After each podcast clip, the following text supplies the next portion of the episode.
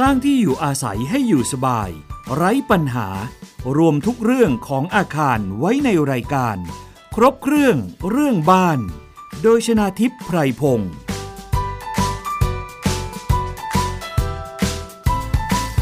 วัสดีค่ะ คุณผู้ฟังคะขอต้อนรับเข้าสู่รายการครบเครื่องเรื่องบ้านค่ะ ติดตามรับฟังกันได้ทางไทย PBS Podcast นะคะ การรับฟังผ่านเว็บไซต์หรือว่าแอปพลิเคชันไทย PBS Podcast แล้วนอกจากนั้นยังสามารถรับฟัง ผ่านสถานีวิทยุที่กำลังเชื่อมโยงสัญญาณอยู่ในขณะนี้นะคะ ทุกคำถามเรื่องบ้านสามารถฝากไว้ที่ facebook.com/thaipbspodcast ได้นะคะสำหรับประเด็นวันนี้ค่ะ ดิฉันจะมาพูดคุยเกี่ยวกับเรื่องของการที่เจ้าของบ้านนะคะ ไป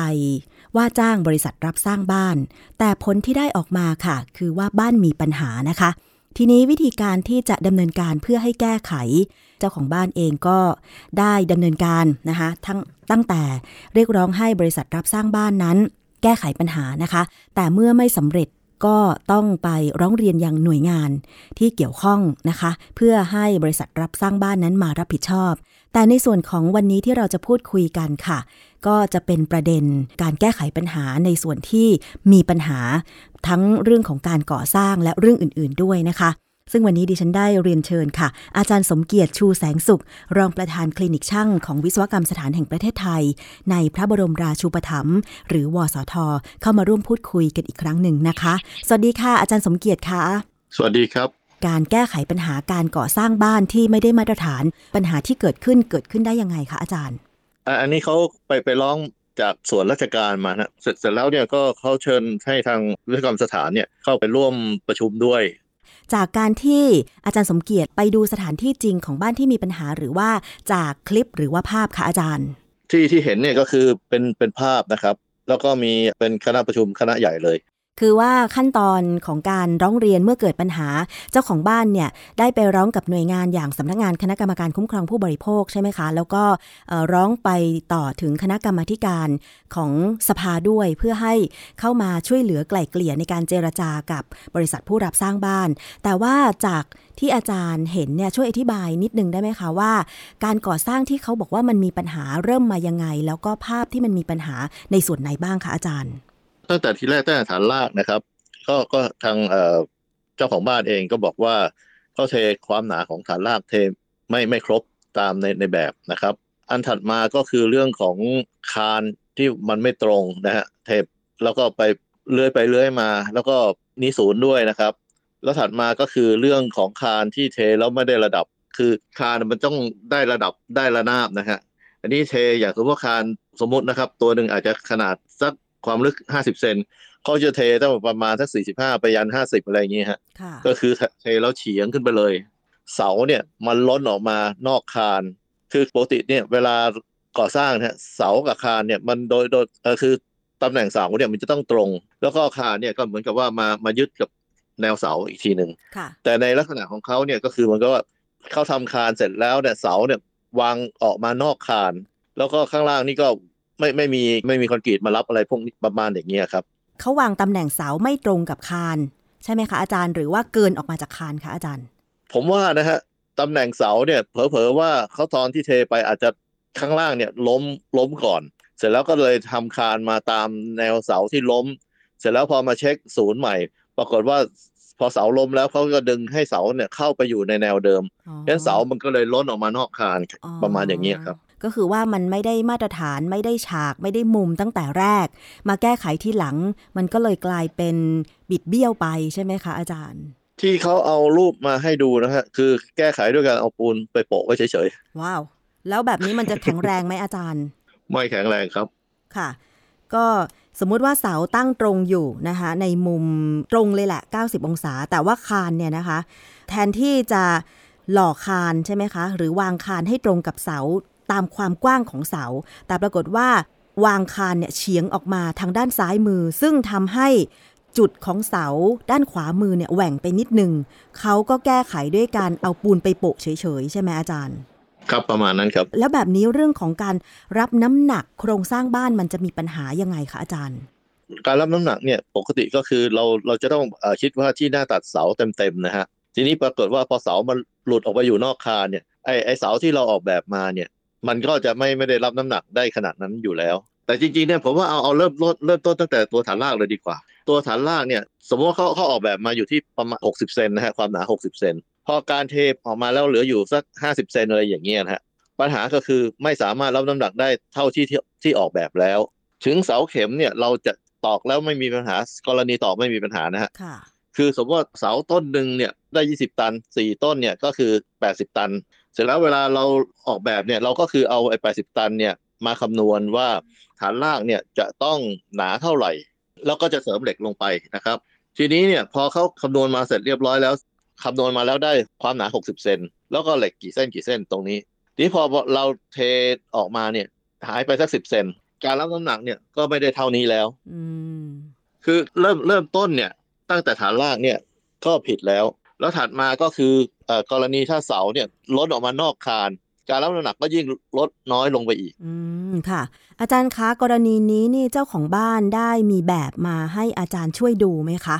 คือตอนที่เขาไปว่าจ้างบริษัทรับสร้างบ้านแห่งนี้เนี่ย เขาได้ดำเนินการทั้งเรื่องของแบบโครงสร้าง วิศวกรรม หรือว่าแบบแปลนพิมพ์เขียวในด้านสถาปัตยกรรม ครบถ้วนอะไรยังไงไหมคะอาจารย์ อันอันนี้ของเขาถูกต้องเลยครับ มีค่ะครบเลยอืม ที่ที่เราเคยคุยกันสมัยโน้นนะฮะเรื่องเอ่อตรวจรับบ้านเนี่ยที่ผมเคยคุยกับคุณคุณน้ำไปว่า สมควรจะต้องมีแบบอะไร อันนี้เขามีครบฮะอ๋อแล้วก็ขอขออนุญาตก็ครบถ้วนด้วยครับค่ะ แต่ว่าอาจารย์พอดูเปรียบเทียบแบบบ้านกับรูปภาพที่เห็นเนี่ยมันตรงกับแบบไหมถามว่ารูปภาพตรงกับแบบไหมเนี่ย คือในในภาพเนี่ยเขาก็ไม่ได้บอกว่าวัดแล้วได้เท่าโน้นเท่านี้แท้ตรงกับแบบ แต่ก็ดูดูแล้วก็ประมาณว่าขนาดเนี่ยก็คงจะ ใกล้ๆนะฮะไอไอตัวตัวที่ที่มันไม่ผิดนะฮะค่ะแต่ว่าพออย่างสมมติกรณีที่เทเทฐานล่างเนี่ยขาดไปเนี่ย อันนั้นก็ชัดเจนนะฮะว่าค่ะเพราะว่าแบบที่เขาเข้าแบบไว้นะอือฮึแล้วก็เทแล้วมันไม่ถึงค่ะ หมายความว่าเพราะผมคือบริษัทรับสร้างบ้านแห่งเนี้ยก็สร้างตามแบบแหละ มีเสากี่ต้น มีความกว้างบ้านเท่าไหร่ มีเสาเข็มลึกเท่าไหร่ เพียงแต่ว่าเกาะสร้างแต่ละจุดที่มันมีปัญหาอย่างเช่น คานที่อาจารย์บอกใช่ไหมคะ แล้วก็การตั้งตำแหน่งเสากับคานไม่ตรงกัน ใช่ไหมคะอาจารย์ แล้วก็การเทคอนกรีตอะไร ความหนาอะไรไม่ได้ไม่ได้ตามแบบเลยใช่ไหมอาจารย์ ที่ที่เขาเอารูปมาให้ดูนะฮะก็ค่ะก็ประมาณว่าไม่ไม่ได้ตามแบบอืมก็เท่าที่ทราบมาก็คือมีวิศวกรเซ็นคุมงานด้วยนะฮะเพราะว่าอ๋อเวลาขออนุญาตมีทั้งออกแบบมีทั้งคุมงาน คนที่ออกแบบเนี่ยก็คงไม่ไม่ได้มีความผิดอะไรค่ะแต่ไอคนที่คุมงานแล้วไม่มาคุมงาน คนนี้เนี่ยโดนเต็มเต็มๆแน่ๆครับ อันนี้เป็นคนละคนใช่ไหมคะอาจารย์ คนละคนกันครับ วิศวกรที่เขียนแบบโครงสร้างกับคนคุมงานก่อสร้างนี่สามารถเป็นคนละคนกันได้ใช่ไหมอาจารย์ ใช่ครับ เพราะว่าเวเวลาเราไปขออนุญาตนะฮะเขาจะบอกว่าเอ่อคนนี้ทำอะไรอะไรเงี้ยค่ะนะมันมีแบบฟอร์มอยู่นะฮะอ๋อทีนี้แบบแบบฟอร์มนี่ก็บอกว่าอะถ้าเราทำแต่เอ่อออกแบบเราก็สามารถขีดคุมงานทิ้งได้นะฮะแล้วก็ถ้าเราจะทำแต่คุมงานเนี่ยเราก็ขีดตรงออกแบบทิ้งได้ครับค่ะ ต้องเรียนคุณผู้ฟังย้อนไปนิดนึงนะคะว่าบ้านหลังที่อาจารย์ไปช่วยดูและให้คำปรึกษานี่คือ เขาไปจ้างบริษัทรับสร้างบ้านที่มีชื่อเสียงเลยแหละนะคะ เป็นบ้านสองชั้นใช่ไหมคะอาจารย์สมเกียรติสามชั้นครับอ๋อเป็นบ้าน3ชั้นนะคะ แต่ว่าพอดูแล้ว แบบอะไรก็มีหมดครบถ้วนนะคะ แต่ว่าพอถึงช่วงการก่อสร้างจริง ๆ กลับมีปัญหา อันนี้เจ้าของบ้านไปเจอ เจอตอนที่กำลังก่อสร้างเลยใช่ไหมคะอาจารย์ ครับตอนตอนนี้ก็เห็นว่าเขาเขายกเลิกสัญญาอะไรไม่รู้ก็ก็ก็น่าจะฟ้องกันนะฮะส่วนตรงนี้เราเราคงไม่ได้ไปยุ่งเขาค่ะแต่ว่าตอนเนี้ยโครงสร้างก็ยังไม่จบครับ ก็คือสร้างคาไว้แบบนั้นเลยใช่ไหมคะอาจารย์เทคานตอกเสาเข็มแล้วเทคานแล้วแล้วก็ตั้งเสามาแล้ว แต่ว่าพอเจ้าของบ้านเห็นว่าก่อสร้างผิดไปนะ แล้วก็ไม่ดำเนินการแก้ไขอันนี้ก็เลยค้างงานก่อสร้างไว้เท่านั้นใช่ไหมคะอาจารย์สมเกียรติ คิดว่าอย่างนั้นนะฮะแต่ว่าคือคือเท่าที่รู้ก็คือตอนนี้หยุดการก่อสร้างแล้วนะฮะอืมแล้วแล้วก็เหมือนกับว่าเอ่อทางทางโน้นก็หาว่าทางเจ้าของบ้านเนี่ยเหมือนกับว่าไปสั่งไม่ให้คนงานเข้าหรืออะไรก็ก็คงคงจะฟ้องกันว่าใครผิดใครถูก ก็ตรงนั้นก็เป็นอีกส่วนหนึ่งนะครับ ทีนี้อาจารย์เจ้าของบ้านเล่าให้ฟังบ้างไหมคะว่าเขาได้ดำเนินการร้องขอไปที่บริษัทก่อสร้าง บริษัทที่เขาว่าจ้าง แล้วก็ตัววิศวกรคุมงานเนี่ยให้มาแก้ไขแล้วกี่ครั้งคะอาจารย์ เออเขาไม่ได้บอกว่ากี่ครั้งนะฮะ แต่ว่าก็ก็ได้คุยกัน แต่ทีนี้ทางเจ้าเจ้าของบ้านเองเนี่ยเขายังเข้าใจว่าคนที่เซ็นออกแบบเนี่ยต้องเป็นคนมาดูแลตรงนี้คุมงานแต่พอผมเห็นแล้วว่าเอ้ยจริง ๆ ตรงนี้เนี่ย มันต้องเป็นวิศวกรคุมงานเขาเขาบอกว่าวิศวกรคุมงานคนเนี้ยเขาก็ไม่เคยเห็นอ๋อแล้วเจ้าของบ้านนี่คือไปดูสถานที่ก่อสร้างบ้านตัวเองอยู่ตลอดเลยใช่ไหมคะอาจารย์เท่าที่รู้นะฮะก็มีถ่ายรูปอยู่ตลอดตลอดนะฮะแต่ไม่เคยเจอวิศวกรคุมงานเลย แบบนี้มันมันน่าจะไม่ใช่วิศวกรมาคุมงานไหมอาจารย์ น่าจะเป็นระดับที่ไม่ใช่วิศวกรไหมคะ เช่นโฟร์แมนผู้รับเหมาทั่วไปอะไรอย่างเงี้ยค่ะ ผมว่าถ้าถ้าเป็นโฟร์แมนที่ที่มีความรู้นะฮะ ก็คงไม่ปล่อยงานเป็นแบบนี้ด้วยซ้ำไปครับ ค่ะ อาจารย์แล้วแบบนี้มันมีทางแก้ไขปัญหาไหมคะ สมมุติว่าเอ่เขาอทุกอย่างมันมันแก้ได้อยู่แล้วครับค่ะสมมุติว่าเขาดำเนินการยกเลิกสัญญาบริษัทเจ้านี้ ฟ้องร้องดำเนินคดีอะไรก็ว่าไป แต่ว่าถ้าจะว่าจ้างบริษัท รับสร้างบ้านใหม่มาทำงานต่อคือสามารถแก้ได้ใช่ไหมคะอาจารย์ แนวทางการแก้ไขเป็นยังไงคะคือคืออันแรกนะผมก็คุยกับเขาบอกว่าถ้าจะแก้มันแก้ได้อยู่แล้ว แต่บางทีเนี่ยเขาจะต้องให้บริษัทที่เขาจะแก้เนี่ยมาประเมินดูก่อนว่ากับไอ้ที่ทำไปแล้วเนี่ยเป็นเงินเท่าไหร่ แล้วแก้เท่าไหร่แล้วหรือว่าถ้าเผื่อเอาออกไปหมดเลยทำอะเป็นเงินเท่าไหร่ค่ะก็ก็คงบอกบอกกับทางเจ้าของบ้านไปว่าก็ก็ลองเปรียบเทียบดูนะฮะว่าอะไรมันสมควรอะไรยังไง ก็ก็ลองดู เพราะว่าผมก็คุยว่าเอ่อวิธีแก้มันมีทำได้อยู่แล้ว แต่มันก็มีราคาของมันนะฮะค่ะ อาจารย์ให้แนวทางการแก้ไขอย่างเช่น การเทคานไม่ตรงกับเสานี่ สามารถที่จะต้องทุบหรือแล้วก็เทใหม่เลยค่ะอาจารย์ หรือว่าต้องมาเช็คอะไรอีก คือต้องต้องเช็คก่อนนะครับว่าที่มันเยื้องศูนย์เนี่ยมันเยื้องไปเท่าไหร่ การรับน้ำหนักของคานตัวเนี้ยเออมันรับแรงแรงบิดแรงพวกนี้ได้หรือเปล่าด้วย เพราะว่าถ้าเผื่อว่ามันเยื้อง แต่เพราะตรง ที่เราดูในรูปเนี่ย เราไม่รู้ว่าจริงๆแล้วมันเยื้องไปจริง ๆ หรือเปล่า หรือว่าปัญหาคือมันล้มมาแค่นี้เองนะฮะค่ะแต่ว่าที่แน่ๆเนี่ยตัวฐานรากเนี่ย ถ้าความหนาของฐานรากที่เราออกแบบไว้กับที่เทเนี่ย ไม่เท่ากันเนี่ยการรับน้ำหนักมันก็หายไปแล้วครับอืมก็อาจจะต้องไปแก้ตั้งแต่ฐานรากเลย แต่ถ้าแก้ตั้งแต่ฐานรากเลย ทีนี้ก็น่าจะเรื่องใหญ่ครับค่ะ อาจารย์แล้วเรื่องของเสาเข็มล่ะคะมันมันจะตรวจสอบยังไง เพราะว่ามันอยู่ใต้ดินนะคะ ผมก็ถามเขาว่าแล้วเสาเสาเข็มเนี่ยเขาเขามีเอ่อจริง ๆ มันมีเรื่องของลัสเทนโบเขาเขาว่าลัสเทนโบเนี่ยก็คือวิธีเอ่อการตรวจเช็คว่าเอ่อเสาเข็มมันตอกมารับน้ำหนักได้เท่าเท่าไหร่ได้จริงตามที่ออกแบบหรือเปล่านะฮะค่ะเขาก็บอกว่าตัวนี้เขามีอยู่ แล้วก็เอ่อถ้าปกติเวลาที่เขามาตอกเสาเข็มเนี่ย เขาก็จะมีเช็คอยู่แล้วนะครับว่าเอ่อเข็มตรงเนี้ยเยื้องไปเยื้องมาอะไรยังไง ในในบันทึกของการตอกเข็มเนี่ยมันจะมีอืมเขาเขาบอกว่าเขามี แต่ว่าเขายังไม่ได้ให้ผมดูนะฮะอ๋อแต่ผมว่าดีดีแล้วถ้ามีเผื่อว่าถ้าจะแก้อะไรจะได้แก้ง่ายหน่อยอ๋อจริง ๆ แล้วมันต้องมีบันทึกการตอกเสาเข็มด้วยเหรอคะ ในงานก่อสร้างทั่วไป เจ้าของบ้านอาจจะไม่ทราบอย่างดิฉันก็เพิ่งทราบเนี่ยค่ะอาจารย์ คือส่วนใหญ่มีนะฮะแต่ว่าบางบางรายเขาก็ไม่มีเขาก็ไม่ทำให้นะฮะเพราะว่าถามว่า ไอ้ลาเทนโบเนี่ยมันดียังไง ดีตรงที่ว่าสมมุติว่ากรณีที่มันมีเยื้องศูนย์อะไรนะฮะถ้าเป็นเข็มที่หลาย ๆ ต้นหน่อยเนี่ยเราสามารถเอ่อคำนวณได้เลยว่าอ่าตรงนี้ถ้ามันเยื้องศูนย์ปุ๊บเนี่ยเสาเข็มต้นนี้อ่ารับน้ำหนักได้น้อยลง แต่น้ำหนักน้อยลงเนี่ยมันจะไปเพิ่มให้อีกต้นหนึ่งมากขึ้นนะฮะ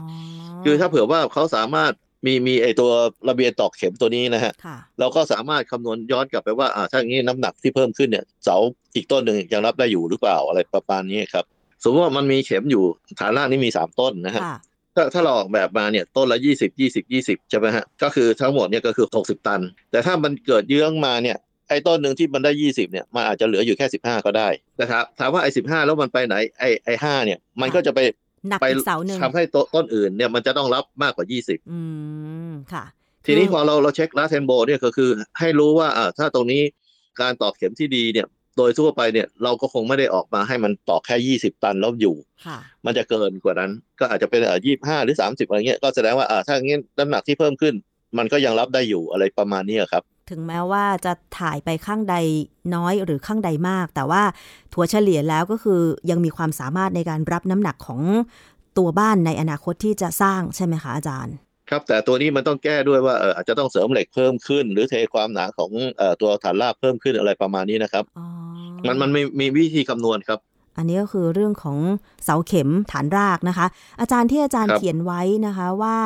การเทพื้นเนี่ยค่ะอาจารย์ เมื่อมีเทพื้นที่มีความหนาเพิ่มขึ้น มันจะรับน้ำหนักได้มาก แล้วจะส่งผลกระทบในอนาคตต่อโครงสร้างของบ้านยังไงคะอาจารย์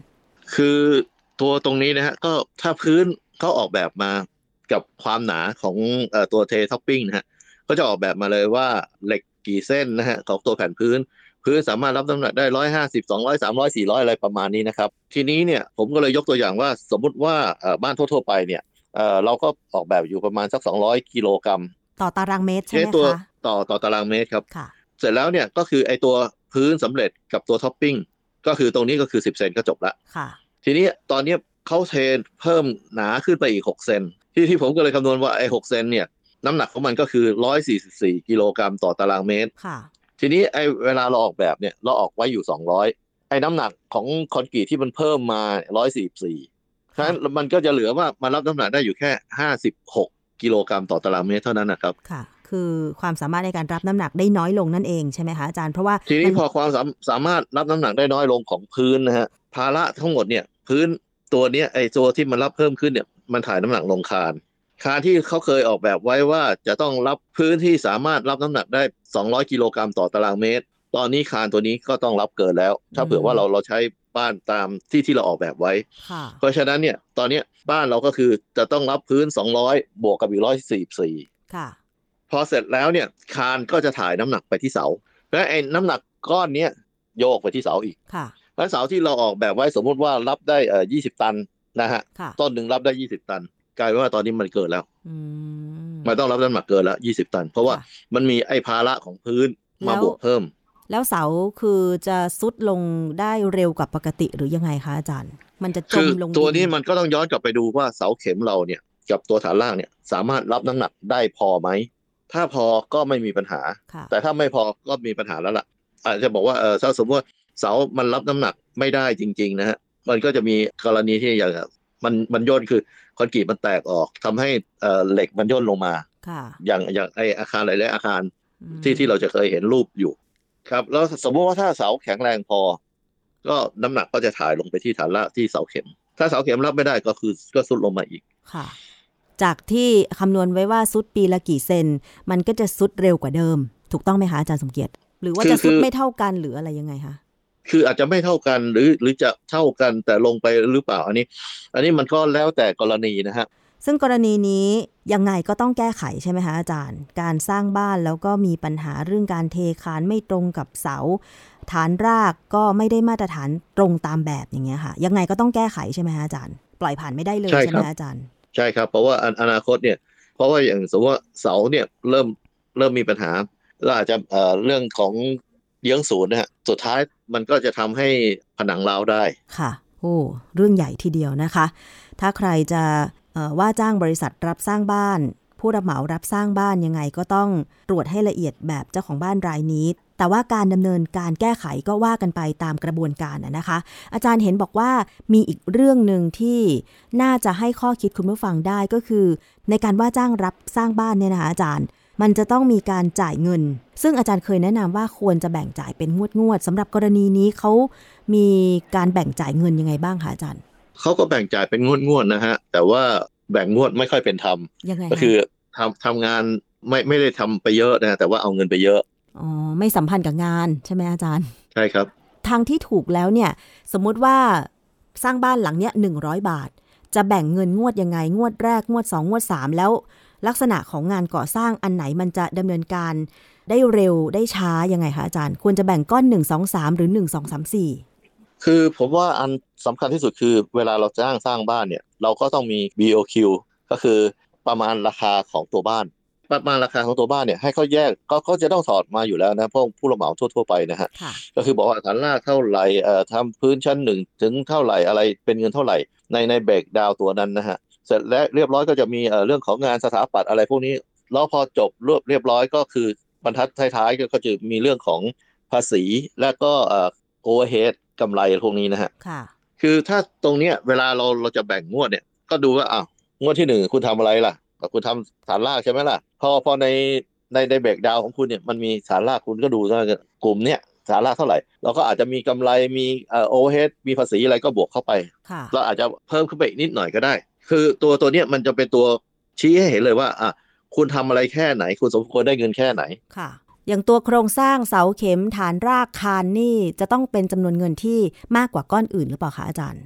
จริง ๆ นะฮะตัวโครงสร้างทั้งหมดเลยเนี่ยมันไม่ถึง50%ด้วยซ้ำไปอ๋อเหรอประมาณ3-40%เองอ๋อเหครรับอบ้านบ้านหลังหนึ่งไอตัวแพงมากๆก็ก็คือพวก finishing ฮะพวกตกแต่งพวกปูพื้น พวกตกแต่งพวก เพราะฉะนั้นเนี่ยครับสแต่มมติแต่จริงว่าบ้าน 100 บาทควรจะแบ่งจ่ายสำหรับการทำโครงสร้างก็คือเสาเข็ม คาน เสานะคะโครงบ้านเนี่ยประมาณ 30-40 บาท ถูกไหมฮะอาจารย์คือคือผมไม่ไม่อยากจะชี้ว่าชัดๆนะฮะคือจริง ๆ แล้วเนี่ยเราเอาเบรกของที่ให้เขาทำเนี่ยเอามาก่อนเราเราจะได้ให้เห็นเลยว่าเพราะบ้านบางหลังเนี่ย อาจจะแพงกว่านั้นบางหลังอาจจะถูกกว่านั้นก็ได้อืมค่ะ คือไม่ไม่ไม่อยากบอกว่าเออตรงนี้ประมาณ30%อะไรเงี้ยมันเกิดมันไม่ไม่ใช่เพราะว่าโอ้บ้านตรงนี้โครงสร้างมันใหญ่กว่านะมันต้องแพงกว่าอะไรอย่างเงี้ยครับ แต่ว่าเงินงวดถัดมา การจ่ายเงินนี่ควรจะดูงานเป็นส่วนๆให้เสร็จก่อนไหมคะอาจารย์ ต้องเป็นส่วนๆให้เสร็จครับ อย่างอย่างสมมติโครงสร้างเนี่ยเราก็คงไม่ได้มีงวดเดียวนะอาจจะทำตอกเข็มทำฐานล่างนี่ก็งวดหนึ่งอาคารคอดินกับพื้นชั้นหนึ่งขับเสารับชั้นสองอะไรจะงวดหนึ่งนะฮะ แล้วก็เป็นเอ่อเสาเอ่อพื้นชั้นสองกับโครงหลังคาก็งวดหนึ่งแล้วก็หลังคากับมุงหลังคานี่ก็งวดหนึ่งแล้วก็มาก่ออีกอะไรอย่างเงี้ยฮะค่ะ ก็ต้องแบ่งเป็นงวดย่อยอีกใช่ไหมคะอาจารย์แบ่งเป็นก้อนใหญ่ๆ ก็แบ่งเป็นงวดย่อยอีก อันนี้อาจจะต้องดูให้ละเอียดนิดนึง แล้วก็เอกสารการเงินอาจารย์แนะนำว่ายังไงคะเวลาเจ้าของบ้านจะจ่ายให้ผู้รับสร้างบ้านเนี่ยค่ะ คือมันมันก็ต้องทำให้เสร็จในเป็นงวดงวดๆนะฮะเพราะว่าถ้าเสร็จแล้วเนี่ยก็ เหมือนกับเราตกลงกันว่าอะทำถึงตรงนี้เสร็จอะคุณก็เอาเงินตรงนี้ไป จริงๆเนี่ยอย่างอย่างจริงผมผมไปให้คำปรึกษากับที่ที่วัดที่ระยอง ผมก็คุยกับพระอาจารย์อยู่ ผมบอกว่าเนี่ยสำคัญคือพระอาจารย์อย่าใจอ่อนนะอ๋อคือเขียนให้มันชัดๆว่างวดเราทำถึงไหน แล้วก็คุณก็ได้เงินตรงนั้น ไม่ใช่มาถึงเวลามาอ้อน โอ้ยตรงโน้นตรงนี้เพราะส่วนใหญ่ก็จะอย่างนี้ยฮะค่ะพอพอโดนอ้อนแล้วก็ด้วยความใจดีของของเรานะฮะของของคนไทยเนี่ยฮะ ก็อาจจะอ่าโอเค ให้เขาไปแหมอย่างอย่างโน้นอย่างนี้อย่างนั้นเราถึงเวลาเราก็จะมีปัญหาว่าเอาเอาเงินเกินไปเยอะแยะ แล้วก็เอ่องานก็เรียกไม่เดินงานไม่ได้เพราะฉะนั้นก็คือจ่ายเงินเป็นงวดงวดๆอันนี้ต้องระบุในสัญญาให้ชัดเจนใช่ไหมคะอาจารย์ ใช่ครับค่ะ คือดิฉันก็เคยได้ยินได้ฟังมาเหมือนกันนะคะว่าเอ่อผู้รับเหมาสร้างบ้านหรือผู้รับก่อสร้างบ้าน บางคนเนี่ยก็คือเบิกเงินล่วงหน้าแบบนี้ก็มีใช่ไหมคะอาจารย์ งานงวดแรกยังไม่เสร็จขอเบิกเงินงวดที่สองโดยอาจจะมีข้ออ้างว่าเอาไปซื้อพวกวัสดุก่อสร้างต่างๆ มาสำรองไว้อะไรอย่างเงี้ยใช่ไหมคะอาจารย์ คือตรงเนี้ยเวลาก่อนเริ่มทำต้องคุยกันให้เข้าใจ ไม่อย่างนั้นเนี่ยจะโดนอย่างนี้ประจำแล้วก็ประประเภทมาขู่เจ้าของบ้านก็มีนะฮะยังไงคะวางบอกว่าเนี่ยถ้าไม่ให้เขาไปนะเขาเขาก็ทำต่อไม่ได้หรอกอย่างคนอย่างนี้ แล้วแล้วไอตอนก่อนเริ่มงานทำไมไม่คุยกันให้จบอะครับอืม จะมายกเลิกกลางคัน เจ้าของบ้านก็อาจจะเกรงว่าบ้านจะสร้างไม่เสร็จ ก็เลยต้องยอมงี้ใช่ไหมอาจารย์ ครับก็มีมีหลาย ๆ เคสนะผมก็บอกว่าถ้าอย่างนั้นก็ซื้อของให้เขาเลยจะได้จบปัญหา อืมเสียเวลาหน่อยไปเลือกซื้อให้เลยใช่ไหม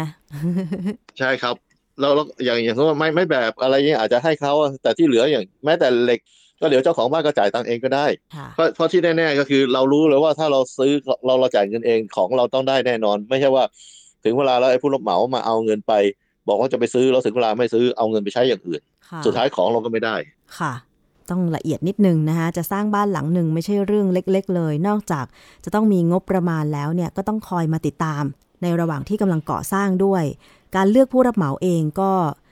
เป็นส่วนที่สำคัญนะคะว่าน่าเชื่อถือได้มากน้อยขนาดไหน นี่ขนาด กรณีที่เรายกตัวอย่างนี่เป็นบริษัทรับสร้างบ้านที่มีชื่อ ถ้าเอ่ยชื่อนี่รู้จักกัน แต่เอาเป็นว่า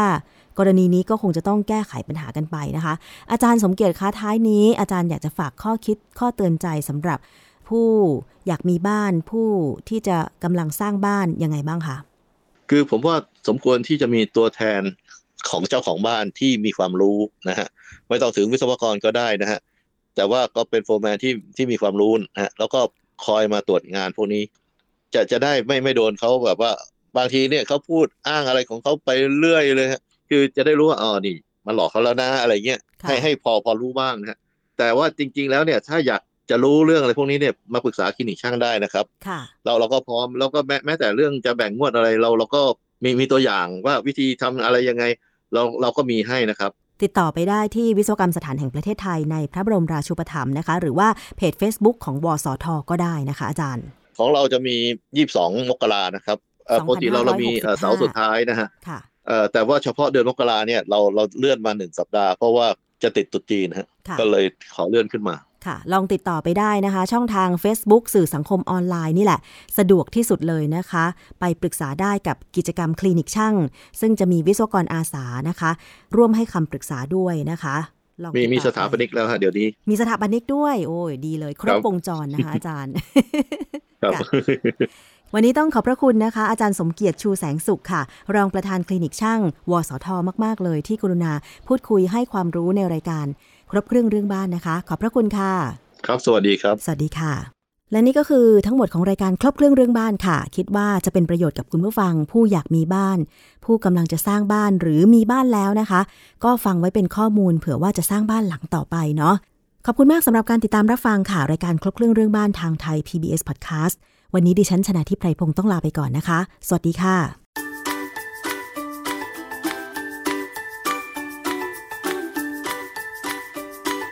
ช่วงคิดก่อนเชื่อ